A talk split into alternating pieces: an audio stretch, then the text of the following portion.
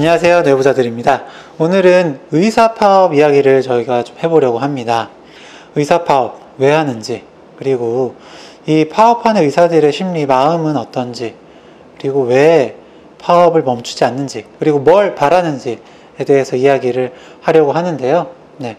오늘은 처음 보는 분들이시죠? 네. 저희 어, 내부자들만의 이야기가 아니라 어, 대학병원에 근무하는 네, 동기예요. 네, 동기를 모시고 같이 좀 이야기를 나눠보려고 합니다. 네, 소개 부탁드릴게요.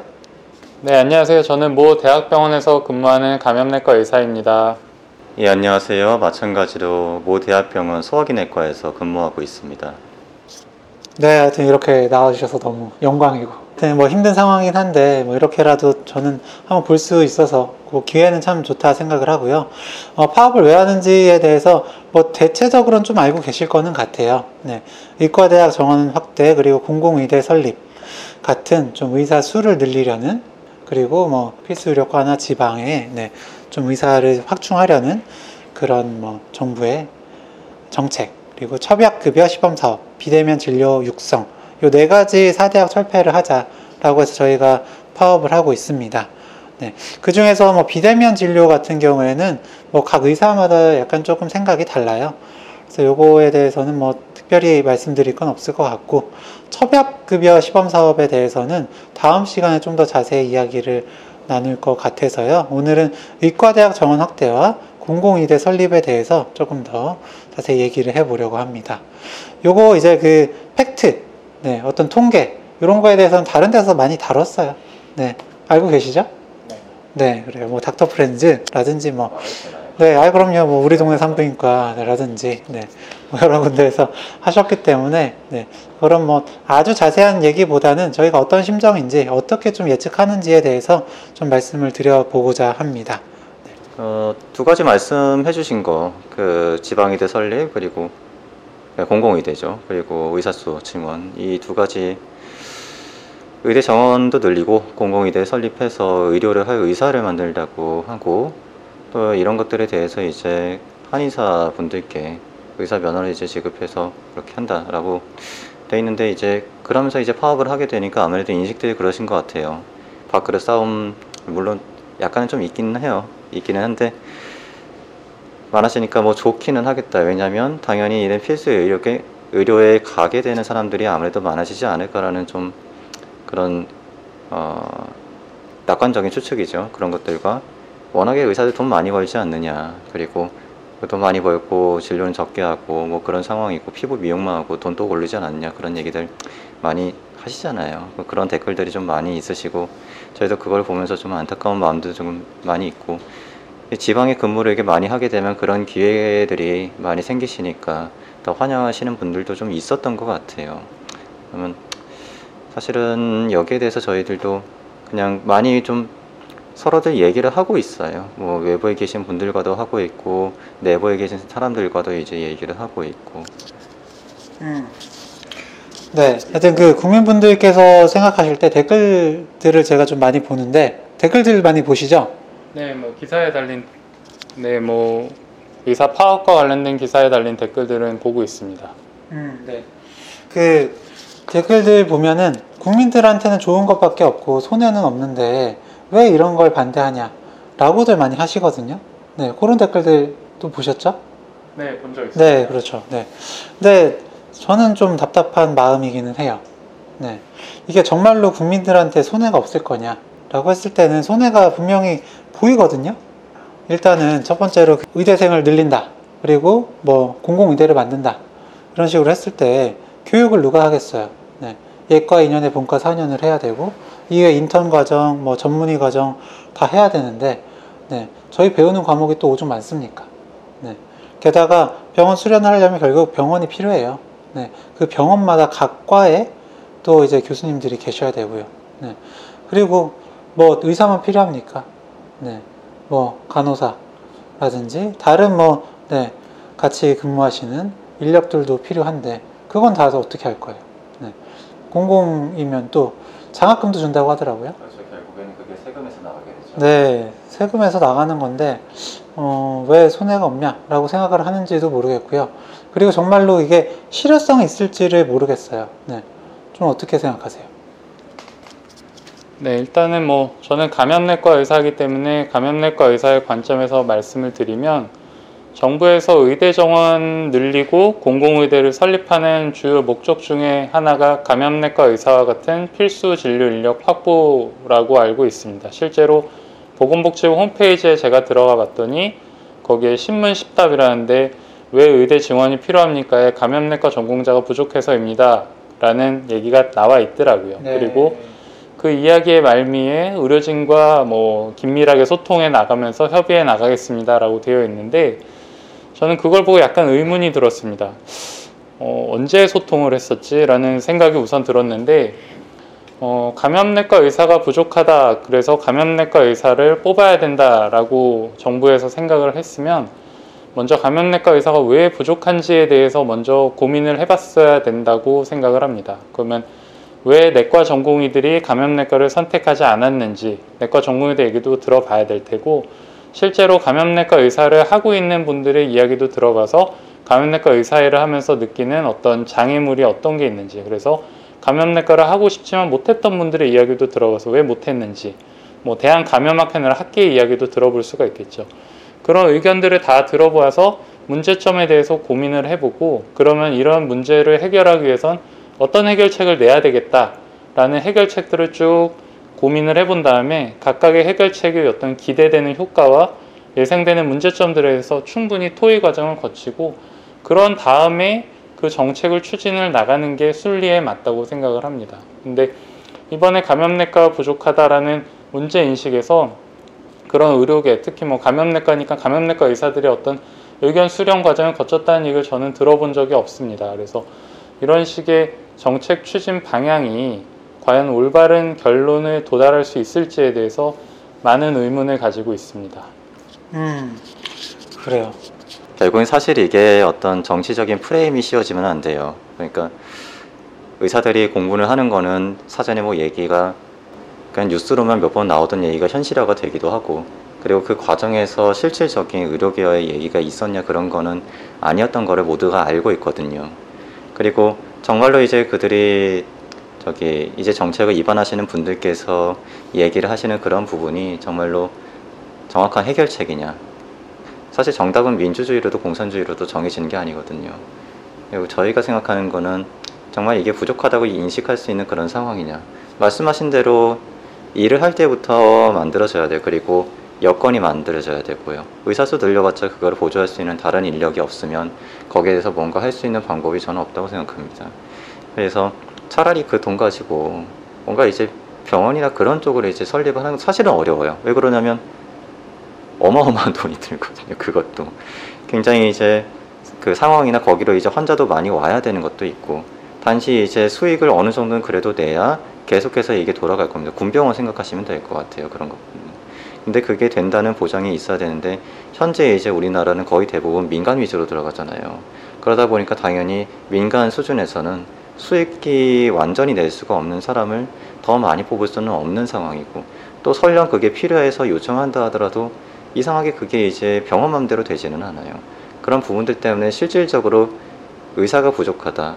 그런 것들은 실질적으로 정말 의사 수가 부족한 게 아니라 필수 의료에 종사할 수 있는 그런 환경이 없기 때문에 그런 거거든요. 그것부터 해결을 해야 되는 게 아무래도 맞는 것 같고 오히려 그런 일에 종사하지 않는 사람들만 더욱더 늘어날 것 같은 불안감이 드는 거죠.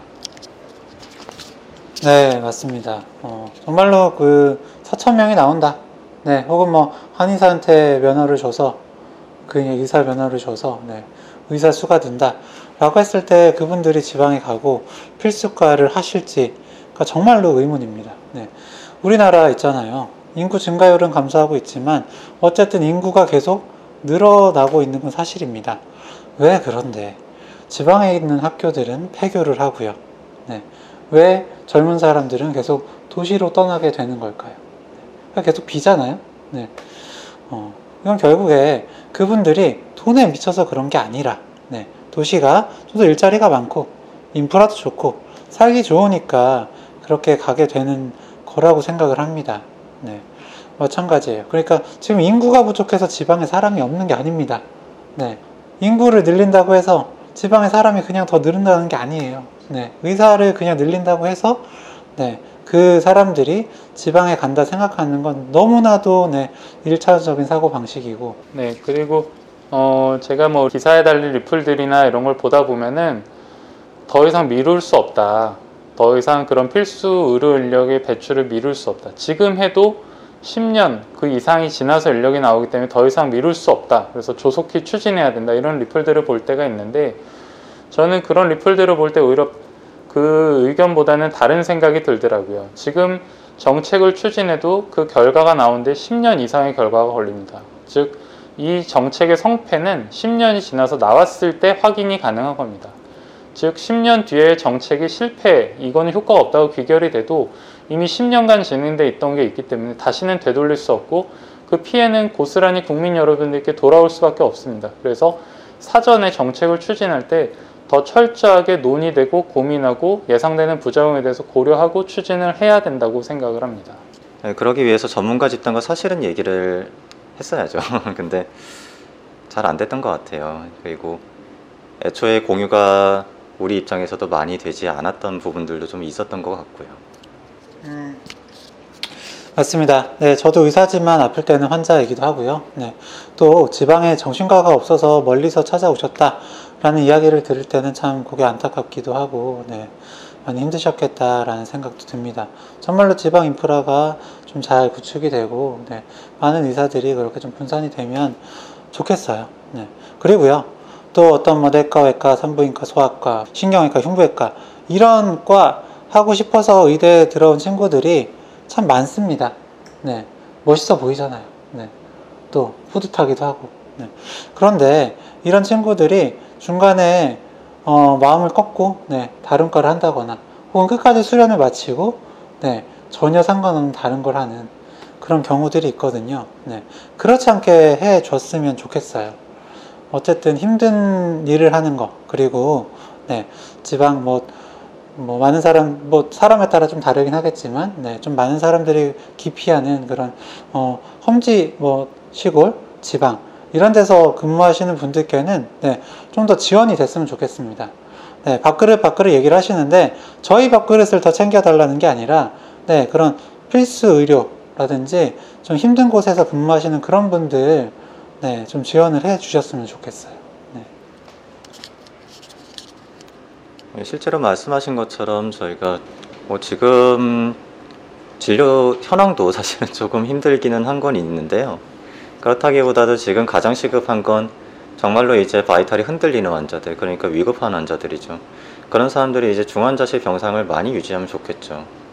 문제는 그게 이제 손해가 된다는 그런 구조 자체가 되게 좀 이상하다고 생각들을 다 하실 거예요. 근데 그게 마치 당연화되는 것처럼 지금 그렇게 가고 있는 것도 참 이상하고 이거부터 개선을 좀 시켜줘야 되고 거기에 대해서는 사실 할 수 있는 얘기가 너무 많은 것 같습니다. 아예 그냥 다른 그 편을 하나 만들어야 될 정도로 그 정도인데 그렇다고 할지라도 그걸 지금 얘기할 수는 없는 거고 그래서 그런 부분들부터 개선이 먼저 시급되어야 그쪽으로 이제 사람들이 많이 유도가 될 것이지 사람만 많이 늘린다고 거기 가는 건 아니거든요. 예, 설령 이제 10년이잖아요. 제가 지금 이제 한 11년 차인가 12년 차 저희가 그 정도죠. 예, 의사 타이틀을 따고 그렇게 된 죠. 지금 이제서야 이제 진료를 어, 시작하는 사람들도 있습니다. 대학병원에서요. 근데 이 시점에서 그게 끝나는 거예요. 어떻게 할까요? 그래요. 네. 근데 저는 이제 문득 궁금한 게, 네. 왜 내과를 선택하셨는지, 그리고, 네. 왜 감염내과, 소화기내과를 하셨는지, 또 왜 대학병원에 계시는지, 이런 것들이 좀 궁금하거든요. 네. 네, 뭐 저는 감염내과가 어, 중증 폐혈증이나 이렇게 아주 중증인 상태에서 치료를 해서 완쾌돼서 나가는 그런 데 굉장히 큰 보람을 느꼈습니다. 물론 내과에 이제 다른 본과에서도 다들 생명과 직접적인 연관이 있는 진료들을 다들 하시지만 만성질환, 특히 뭐 암이라든지 이런 거는 아주 깨끗하게 호전되지 않는 그런 경우도 많이 있지만 감염내과는 정말 죽기 일보 직전의 상태에서 정말 깨끗하게 회복돼서 나갈 수 있다는 그런 데 굉장히 큰 보람을 느껴서 선택을 하게 됐고 네. 뭐 감염내과라 한 이상 사실은 선택의 여지가 많지 않습니다. 제가 뭐 개원을 해서 혼자 음압병실을 돌리면서 코로나 환자를 볼 수도 없는 거고 당연히 감염내과를 이제 운영할 수 있는 병원은 일정 규모 이상의 병원이 돼야 되기 때문에 뭐 선택을 할 수 있는 제한이 어, 폭이 많지 않았고 우연찮게 이제 어, 좋은 기회에 해당 병원에서 지금 일을 하고 있습니다. 아니 마찬가지로 내과가 멋있었어요. 그 인턴 때에는 그래서 한번 떨어지고도 군의관을 갔다 온 다음에 다시 지원을 하게 됐고 그래서 이제 물론 고생은 하긴 했지만요. 아니 저는 이제 감염내과가 아니라 소화기내과를 전공을 하게 됐는데 좀 그 어렵게 살았다 보니까 아무래도 그 로컬에 이제 나가서 이제 개원을 할 때 좀 유리한 과를 찾았죠 사실은. 그런데 이제 정작 제가 전공을 하게 된 것은 간 쪽입니다. 이 간 쪽은 사실 바깥에서 일을 하기보다는 어떤 마찬가지로 좀이 규모가 있는 병원에서 이제 환자를 계속해서 만성적으로 봐야 되는 그런 부분들이 있고 끌어주신 교수님들이 있기 때문에 제가 다행히 이제 좋은 기회를 얻어가지고 지금 진료를 하는 거고 물론 이제 의사로서는 경험이 적고 부족할 수 있어서 다른 교수님 끌어주니까 그리고 큰 병원에 있는 만큼 그런 부분들이 이제 채워지기 때문에 제가 그래도 부족함이 없이 환자들한테는 최선을 다해드리고 있다고 좀 자부를 하고 있어요. 그런 정도로 일단 좀 보고 있는데 어쨌든 큰 병원에 이제 일을 하게 된 건 우연히 이제 좋은 기회가 있어서도 있지만 사실 기회가 없어 저보다 더 훌륭한데도 그렇지 못하고 좋은 기회를 얻지 못하고 다른 분야에서 일을 하시는 분들도 있기는 있어요. 네, 좋습니다. 어쨌든 그, 네, 뭐, 이유나, 네, 대학병원에서 근무하실 수밖에 없는 그런 상황이신 것 같아요. 네. 어, 그러니까 필수과를 해도, 네, 일자리가 없습니다.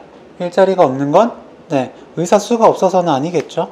네, 결국 그 역시도, 네, 어떤 일, 인프라가 부족하기 때문일 거예요.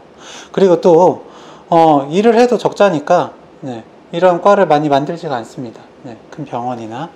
예를 들어서 이제 뭐 많이 잘 알고 계시는 이국종 교수님, 네, 계시잖아요. 수술을 하면 할수록 적자다. 아, 이게 말이 됩니까? 네. 그거 뭘로 채우죠? 네, 보통 병원에서 푸드코트 운영하고 장례식장 운영하고 이런 부대 시설 운영하는 걸로 그런 어, 적자들을 메꾼단 말이에요. 네. 결국 그러다 보니까 뭐 그 이국종 교수님도 병원장과 사이가 틀어져서 결국 싸우고 나오게 되지 않았습니까? 네. 하여튼 이런 의료 현실들, 이런 좀 비정상적인 의료 시스템이 좀 고쳐졌으면 좋겠고요. 그러니까 어쨌든 이번 파업에서 이런 것들도 좀 논의가 돼서 좀 조절이 되는 게 오히려 그런 뭐, 뭐 의사 정원을 늘린다거나 공공의료 뭐 어떤 공공의대를 만든다거나 하는 것보다 우선이라고 생각이 듭니다. 네.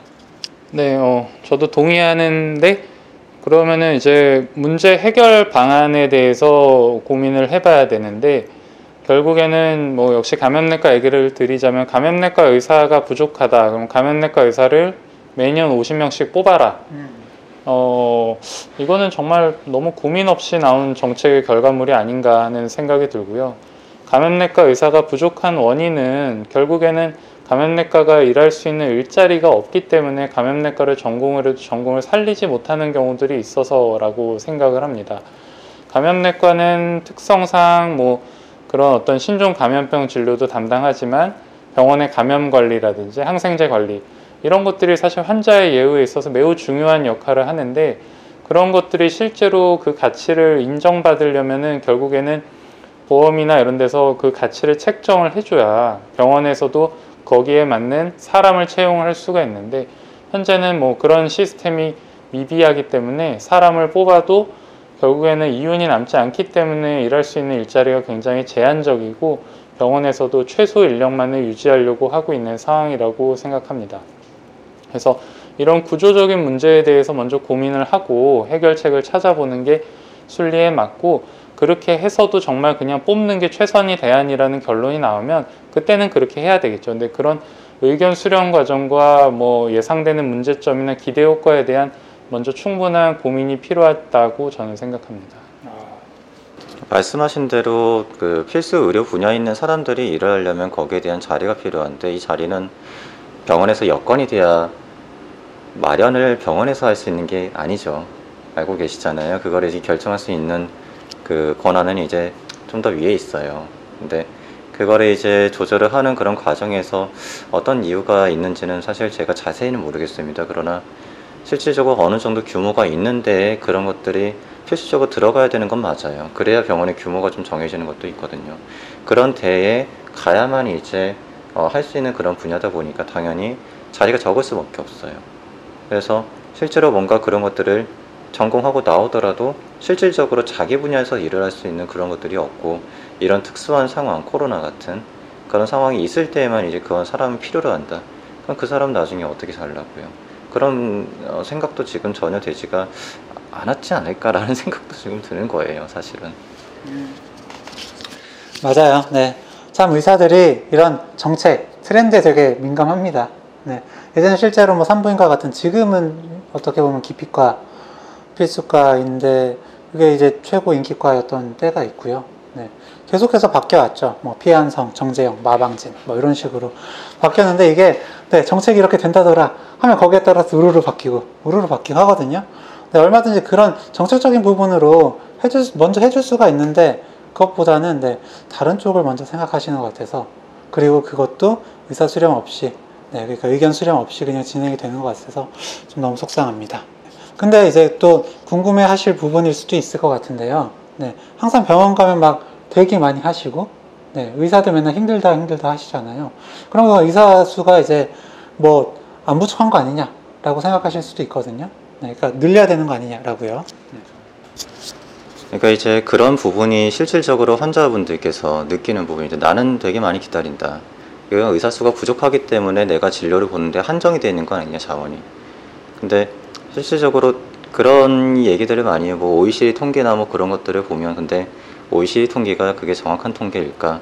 그건 이제 각 국가에서 제공을 해주는 통계로 제가 알고 있는데 사실 정확하게 모르겠습니다. 근데 그 다른 이제 여건들이나 그런 것들 볼 때 제주도나 전라북도, 경상도 이런 쪽에서 이제 몇 시간 걸려서 저한테 오셔가지고 아몇 시간 걸려 너무 힘들다고 진료를 보시는 분들께는 당연히 제가 위로를 드리면서 진료를 드리지만 생각해 보면 쉽죠? 어떻게 보면. 서울까지 금방 오잖아요. 접근성이 그만큼 뛰어나고 그만큼 이제 큰 병원으로 쉽게 올 수 있습니다.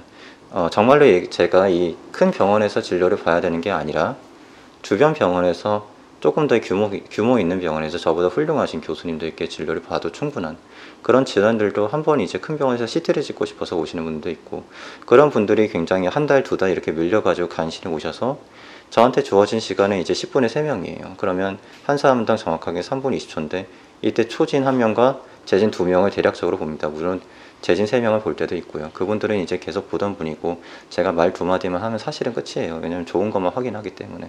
그러나 초진은 이제 여러 이제 자료들을 들고 오고 제가 그걸 처음 보고 심지어는 환자가 인식하는 것과 그것이 아닌 경우도 있고 더 심각한 병인 경우도 있기 때문에 제가 그거를 다 설명하고 만약 그게 안 좋은 결과라면 위로를 하고 앞으로 이제 이렇게 가야겠다 인커리지를 시키고 좋은 방향으로 예, 그런 것들을 다 위로를 해드려야 되는 시간이 필요해요. 그 시간이 사실 3분 20초고 그거보다 더 시간을 초과하게 되면 그만큼에 밀리게 됩니다. 그래서 큰 병원에서 사실 기다리게 되는 정말 죄송한데요. 저도 많이 좀 밀리게 하는 그런 주범이에요. 근데 어쩔 수가 없습니다. 좀 최선을 다하려다 보니까 앞에 분한테 최선 다하고 뒤에 분한테도 최선 다하다 보면 그 뒤뒤에 분에서 어쩔 수 없이 좀 죄송하다고 말씀드릴 수밖에 좀 없는데 그런 부분들이 의사 수가 실제로 부족하기 때문에 그러지 않냐고 하는 것 같아요. 실질적으로는 환자의 배분 문제 같습니다. 제 생각에는요. 네. 배분 문제다. 네, 라는 부분. 네. 그리고 또 이제 3분 진료 말씀, 이렇게 3분 20초 하신다고 말씀을 하셨는데, 네. 만약 여건이 된다면 좀 더 길게 보고 싶으신가요? 보고 싶죠. 몇 분 보고 싶으신가요? 어, 10분 이상 보고 싶죠. 어. 왜 그러냐면 환자랑 이런저런 얘기하면서 환자랑이 라포를 쌓는다고 저는 얘기해요. 환자랑 관계를 쌓는다는 거죠. 제가 그분의 인생에 이제 조연이 돼야 드려야 되는 거예요. 그러니까 잠깐 나오다 사라지는 그런 엑스트라가 돼야 되는지 아니면 여러 가지 건강을 챙겨야 되는 사람이 돼야 되는지 먼저 판단을 해야죠. 그 정도의 시간이 사실 저희도 부족하긴 한데 그만큼 인간관계를 쌓지 않고 그냥 의료만 하고 있는 거예요. 어떻게 보면요. 그러게요. 네. 환자분들만 그런 3분 진료에 불만을 가지고 계시는 게 아니라, 네, 의사들도 3분 진료에 대한 불만이 있습니다. 근데 저희가, 네, 돈독이 올라서 돈에 미쳐서 그렇게 3분 진료를 하는 게 아니라, 그럼 뭐 분배의 문제라든지, 혹은 그렇게 3분 진료를 하지 않으면 적자가 나는 그런 시스템을 만들어 놨기 때문에 어쩔 수가 없어요. 이런 상황에서 네, 어, 충분히 거기에 대한 뭐 상담하는 그런 시간에 대한 보상을 주지 않으면 사실은 길게 보기가 어렵죠. 정신과도 최근에 이렇게 개원을 많이 하고 최근에는 이제 정말 2, 30분 면담해 주시는 선생님들이 늘어나고 있는데 이거 역시도 수가 체계를 조금 바꿔서 상담을 했을 때 거기에 대한 보상을 좀 더 해 주셨거든요. 그렇기 때문에 저도 할 수 있고 다른 선생님들도 할 수 있는 건데 이런 식으로 좀더 네, 보상이 되면 환자도 좋고 의사도 좋고 네, 좋지 않겠습니까? 그렇게 됐으면 좋겠어요. 네, 결국 참 저희도 이렇게 파업까지 간 상황이 네, 너무나 안타까운데요. 사람이 언제 힘든지를 생각해 보시면 그리고 또 어떤 뭐 어, 상해를 입힌다거나 이런 크게 다툼이 생기는 경우들을 보면 뭐 아주 큰 일이 아닐 때도 많습니다. 뭐 진료실에서 뭐 어떤 갈등 상황으로 해서 오셨을 때 여쭤보면 뭐 사실 큰 일은 아닌데요 라고 말씀을 하시거든요. 근데 들어보면 그런 상황들은 좀 무시받거나 인정받지 못하는 그런 상황들에서 네, 굉장히 화가 나서 1차적으로 뭐 문제 행동이 나타나는 경우들이 대부분이에요. 지금 의사 마음들이 좀 그런 것 같아요. 무시받았다. 좀 인정받지 못한다. 라는 그런 마음이요. 네, 뭐 당연히 이제 직역 당사자 그리고 가장 큰 영향을 받는 이해 당사자인 의사 직군의 의견 수렴 과정 없이 진행된 정책 결정 과정에서 일단은 1차적으로 분노를 하게 되고 그 이후에 어, 지속적인 개선 요청에도 응하지 않고 일방적 정책 추진에 또 한 번 분노하게 되고 결국 파업이라는 최후의 수단까지 몰린 상태에서 파업에 임할 수밖에 없게 만든 환경에 다시 한번 분노하게 되고 그런 환경에서 파업을 실제로 했을 때 어, 마치 대화를 마치 일방적으로 의사들이 안 하고 있다는 그런 태도에 다시 한번 젊은 의사들이 많이 분노하고 있는 것 같습니다. 그런 게 현재 전공의들이 전부 파업에 참여하고 의과대 학생들도 참여하는 원인이라고 생각합니다. 그래서 어, 정부에서 대승적으로 앞에서 말씀드린 그런 다 같이 이제 정말로 진지하게 한번 우리나라 의료 체계에 대해서 원점에서 검토하는 시간이 필요하다고 생각하고요. 다만 현재는 코로나로 인해서 굉장히 어, 비상 시국이 맞습니다. 코로나 굉장히 확산세가 지속되고 있고 코로나 방역 그리고 코로나 확진 환자에 대한 진료가 차질 없이 이루어져야 되기 때문에 이런 코로나 환자 이런 비상 시국에 정부와 의료계가 이 힘을 합쳐서 방역 및 환자 진료에 최선을 다하고 이게 다 해결된 다음에 다시 한번 원점에서 우리나라 의료에 대해서 진지하게 논의하는 그런 자리가 마련되었으면 좋겠습니다. 사실 의사들이 파업을 한다고 하지만 여기에는 여전히 찬반이 있어요. 그리고 어떤 분들께는 직접적으로 단체 행동에 참여하지 않으시고 진료를 계속 유지하시는 분들도 있는데 여기에 대해서 이제 가치 판단할 수 없는 이유는 저희로서도 환자와의 관계가 굉장히 중요해요. 왜 그러냐면 내 앞에서 안 좋은 사람이 있잖아요. 내가 이제 손을 쓰면 사실은 좋아질 수 있어요. 내가 이제 오더를 내고 그 책임은 내가 지는 거긴 하지만 오더를 내는 손가락 이후에 이제 그거를 지시를 받는 분들이 이제 움직여서 이분께 어떻게든 하나 두 개라도 좀 더 먼저 해놓으면 사실은 좋거든. 그래서 그 큰 병원에 있는 이제 노 교수님들 또는 이제 그 환자의 정말로 이제 vital을 다루는 그런 과들에 있는 교수님들이 환자를 못 버려요.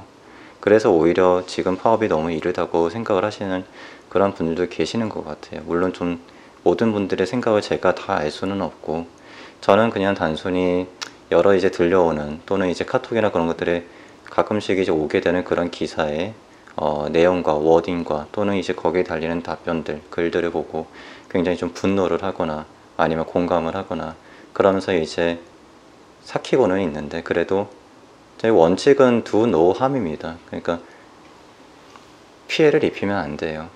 그냥 의사니까 이건 결국에는 이제 모든 것들을 정말 버리게 될 때는 이것마저도 버려지겠지만 지금은 그게 그것만은 이제 원칙으로 따져야 되는 것은 우리는 환자도 지켜야 되고 또 이제 지금 큰 뜻을 가지고 나가준 의대생들 그리고 전공의들도 지켜야 되는 입장입니다.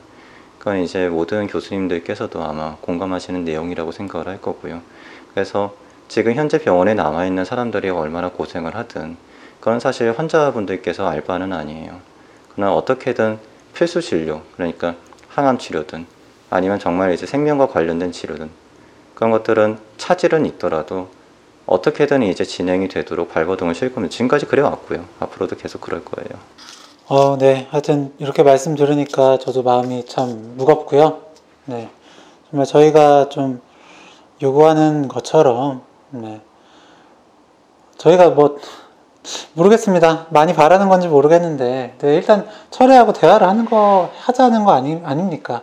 결국 유보한다, 혹은 보류한다. 그냥 잠깐 쉬었다가 나중에 강행한다는 느낌을 지울 수가 없어요. 네. 근데 어떻게 저희가 뭐 멈출 수가 있겠습니까? 네. 정말 좀 마음을 알아줬으면 좋겠고요. 어, 그리고 저는 또 궁금한 게, 음, 이렇게 대학병원에서 진료하시다 보면, 네. 좀 지금 코로나19 사태인데요. 좀 두렵지는 않으세요? 네, 뭐 코로나 이제 확진 환자를 직접 진료를 할 일이 있어 있습니다. 코로나 어, 확진 환자를 진료를 할 때 이제 레벨 D라는 방호복을 입고 진료를 하게 되는데 당연히 두려움이 있죠. 처음에 특히 이제 방호복 입고 코로나 확진 환자를 진료할 때 물론 뭐 제가 걸려서 아플 거에 대한 뭐 걱정도 있을 수 있겠지만 사실은 뭐 그거에 대한 걱정보다는 제가 걸렸을 때 뭐 저의 가족이라든지 지인 그리고 특히 제가 진료하는 환자분들한테 제가 옮기게 될 경우에 그 파장에 대한 걱정, 뭐 그런 것들 때문에 당연히 두려웠던 게 사실이고요. 어, 그런 면에서 이제 더 철저하게 방호복 입고 걷고 하는 연습을 하고, 그리고 뭐 진료에 임하게 되고, 이제 그런 과정이 이제 쭉 많이 지나오면서 지금은 이제 좀 더, 어, 그렇게 잘 할 경우에 감염되지 않는다라고 저희 알고 있어서 하긴 하지만, 여전히 아주 마음이 편하고, 뭐, 그렇지 않습니다. 늘 긴장감을 가지고 일하고 있습니다. 마찬가지로 직접적으로 코로나 환자를 코비드19 환자를 보는 이제 감염내과 교수님들 또는 호흡기내과 교수님들이 있는데 저는 뭐 그분들보다 당연히 이제 더 뭔가를 한다는 그런 건 아니에요. 그래서 함부로 말씀을 드릴 수가 오히려 없는 입장이지만 그래도 병동에서 뭔가 증상이 생기거나 그럴 때 당연히 이제 어 혹시라는 그런 것들을 그 저거 할 수는 없죠. 그러나 그런 부담감이 있더라도 어떻게든 빨리 확인을 하고 제일 중요한 건 이제 방역이고 뭐 그런 것들은 둘째 치더라도 이런 것들이 빨리 잘 치료가 되도록 하고 빨리 이제 확인을 해서 이 사람이 어떻게 갈 것인지 예우를 예측하고 그런 것들이 저희가 해야 되는 일이잖아요. 큰 병원에서 결국은 일하다 보면 이런 상황 저런 상황 다 마주치게 될 텐데 그건 예측할 수가 없어요. 그 예측하지 못하는 일에 대해서 어떻게든 이런 상황도 벌어질 수 있고 저런 상황도 벌어질 수 있는 것들을 다 머릿속에 넣고 부딪힐 수 있는 각오는 일단은 해야죠. 다만 지금은 사람들이 나갔기 때문에 그래서 더 힘을 내야 되는 상황 같습니다. 그래요. 참 의사도 사람이고 네, 이렇게 두렵습니다. 네. 근데 코로나19가 처음 대구에서 집단 발발했을 때 어땠나요? 전국에 있는 350여 명의 의사들이 자발적으로 네, 대구의 그런 힘든 분들을 돕기 위해서 달려갔습니다. 네, 두렵지만 갔던 거거든요. 이렇게 알아서 잘 하실 분들을 왜 자꾸 화나게 만들고 자극하시는지 정말 모르겠어요. 정말 진심으로 진료에 네, 집중할 수 있게 도와주셨으면 좋겠습니다.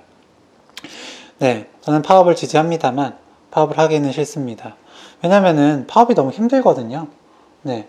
그 가끔 댓글들 보면 니네 이제 이렇게 코로나 심각한데 집에서 쉬니까 좋겠다. 뭐 이런 비아냥 섞인 댓글들을 보는데 솔직하게 정말 말씀을 드리면 진료 보는 게 훨씬 저는 네, 편해요. 네, 지금 마음고생이 정말 너무 심하고요. 그때 2014년에 파업을 단 하루 했을 때도 그때 준비하는 과정이나 그 당일이나 그리고 그 뒤에까지도 여파가 상당했어요. 네, 정말 진료만 보고 싶습니다. 네, 그렇지 않으신가요? 네. 네, 어, 저도 이제 전공의 생활을 해왔고 그리고 지금 전공의들하고 같이 어, 회진을 돌고 그들이 근무하는 걸 보고 있기 때문에 어, 전공의들의 환자를 병원에 두고 파업을 하러 나가는 마음이 굉장히 무겁고 착잡할 거라고 생각을 합니다. 전공의들은 정말로 환자가 안 좋아지면 같이 괴로워하고 환자가 좋아지기 위해서 밤새 고민하면서 환자 곁을 지키는 어, 그런 전공의들이 절대 다수인데 그런 그들이 환자를 병원에 두고 파업으로 나가는 그 마음은 굉장히 착잡하고 무거운 상태라고 생각을 합니다. 아마 지금도 굉장히 무거운 마음을 가지고 있을 거라고 생각을 하고요. 근데 그러면 왜 그들이 그렇게 무거운 마음을 가지고 환자를 두고 파업에 나갈 수밖에 없었는지 그 전에 대한전공의 협의회에서 보건복지부에 지속적으로 대화 요청을 했을 때 왜 대화가 성사되지 않고 결국에는 막, 막바른 마지막 골목에 이르러서 파업이라는 선택을 할 수밖에 없었는지에 대해서 한 번쯤 다 같이 고민을 해 주셨으면 좋겠습니다. 지금 파업에 참여한 전공이 그 의대생들은 자신의 미래를 걸고 지금 파업을 나간 거예요. 그리고 저희는 사실 병원에서 직접적으로 환자에 대한 책임을 갖고 있는 어떻게 보면 그런 그 위치에 있기 때문에 그래서 함부로 거기에 대한 얘기를 할 수는 없습니다. 왜냐하면 저희는 책임을 갖고 있으니까요. 그런 만큼 지금까지 그들이 담당했던 그리고 그들이 애환을 갖고 있던 것들을 다 어, 감안하면서 나갔기 때문에 응원할 수밖에 없을 것 같아요. 각자의 생각이 어떤지는 모르겠지만 저는 제가 일단 최선을 다할 테니까 열심히 하고 오라고 응원할 수밖에 없을 것 같습니다. 하여튼 저희의 좀 마음이 네, 좀 전달이 되고 많은 분들이 좀 이해를 해 주셨으면 좋겠고요. 하루 빨리 네, 빨리 끝나서 어, 지금 안 그래도 진짜 힘든 상황이고 네, 어떤 피해들이 네, 정말 최소화됐으면 좋겠습니다. 어, 저희가 평소에는 이런 정신과에 대한 오해나 편견에 대해서 좀 말씀을 드렸는데 오늘 좀 의료계에 대한 오해나 편견에 대해서 좀 말씀을 드리는 기회가 되지 않았나 싶고요. 네, 좀 다시 한번 네, 전달이 잘 됐으면 좋겠는 마음에 네, 당부를 드립니다. 네, 저는 다음 시간에 어, 더 유익하고 흥미로운 콘텐츠를 들고 찾아뵙도록 하겠습니다. 감사합니다. Chao.